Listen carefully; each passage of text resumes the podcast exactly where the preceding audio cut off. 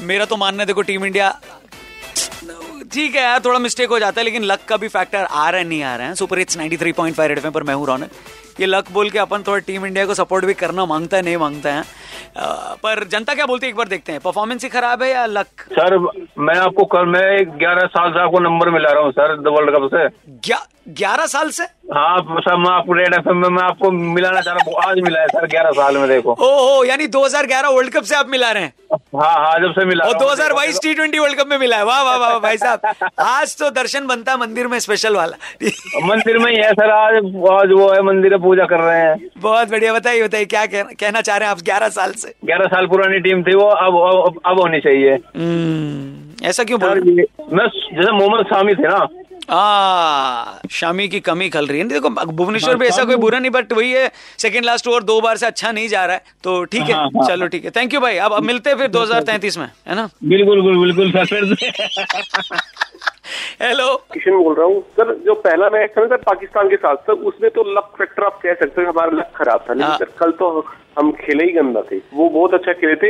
हम अपने लक को पीछे में डाकर रखते उनकी जो कामयाबी है जो उनका जो अच्छा खेल था ना उसको हम देखो मैंने शुरू में ही बोला वो टीम ही सुपरस्टार है तो मैंने उनकी परफॉर्मेंस को तो कम नहीं बोला। बट मैं बोला हमसे जो छोटी छोटी मिस्टेक हो रही है ना यहाँ वहाँ से वो वो गलती है वो लक नहीं हो। हाँ पाकिस्तान के मैच में कह रहा हूँ उसमें लक फैक्टर था। वो तो मेरा नाम संदीप है। Raunak ji good morning good morning sir बताइए।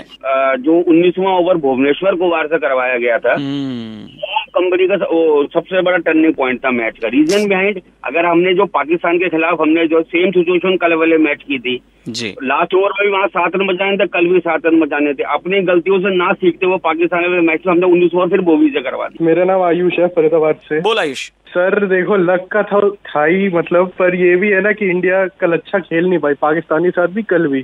अब आप वही भूवी सर का ओवर देख लो। पिछली बार भी बुरा हाल हुआ था इस बार भी बुरा हाल हुआ। सही है। उसके बाद रोहित सर की मिसफील्डिंग भी हुई थी। ओ। तो सर कई सारे फैक्टर है सर अब क्या बोला जाए दिल टूट गया नहीं टूटना चाहिए भैया दिल हम सामने वाली टीम का वो तोड़ेंगे। आई I मीन mean, गुरूर अगर वो ज़्यादा पर मैं देखो बार बार ना आप लोग ये दो तीन लोग भुवनेश्वर बोले मैं उनको बता देना चाहता हूँ उन्नीसवा ओवर एक्चुअली में अगर किसी को करना चाहिए हमारी टीम में उस एक्सपीरियंस क्योंकि उन्नीसवें ओवर में डिसाइड हो जाता है कि मैच किस तरफ़ जाएगा। तो उन्नीसवां ओवर ही एक्चुअली टी ट्वेंटी में लास्ट ओवर माना जाता है। आप भी जानते हैं। वो अच्छा चला गया तो आखिरी ओवर में दस बारह पंद्रह रन बना तो उसमें टफ हो जाता है।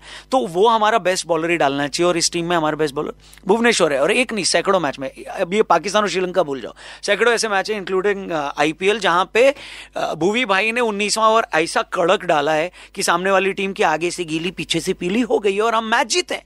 सो ये दो में तो भुवी का परफॉर्मेंस को अपने को जज नहीं करना चाहिए। हाँ दूसरा ये भी मेरा सवाल है आप लोगों से। आप 18 ओवर तक गंदा खेलते हो। पूरी की पूरी टीम। इंडिया को जितनी बैटिंग करनी चाहिए थी 25 तीस रन कम बने, आप भी मालूम है। इतना बढ़िया बेस शर्मा जी के लड़के ने सेट किया। आगे आने वाली प्लेयर्स ने उतना अच्छा उसके ऊपर एड ऑन नहीं किया और हम 200 के ऊपर जाते तो अच्छा होता। तो आप पहले 18 ओवर तक अच्छा नहीं खेलते हो, फिर 19वें ओवर में सिर्फ़ एक आदमी पे लगा देते हो, नहीं, भूवी ने अच्छा नहीं डाला। ऐसा थोड़ी चलेगा सर। तेरी चाँद बालियाँ है? होठों पर कोई नहीं। आज अफ़गानिस्तान को सपोर्ट करना है। पाकिस्तान हारना चाहिए। बाकी कल हम इंडिया को सपोर्ट करना चाहिए। अफ़गानिस्तान हारना चाहिए। फिर परसों श्रीलंका हारना चाहिए। जीतना चाहिए पाकिस्तान हारना चाहिए। तब जाके हमारे को मौका मिलेगा। कहते समय एक टांग की चिड़िया चाहिए। मिलेगी। क्या? बजाते रहो। क्या पीछे क्या?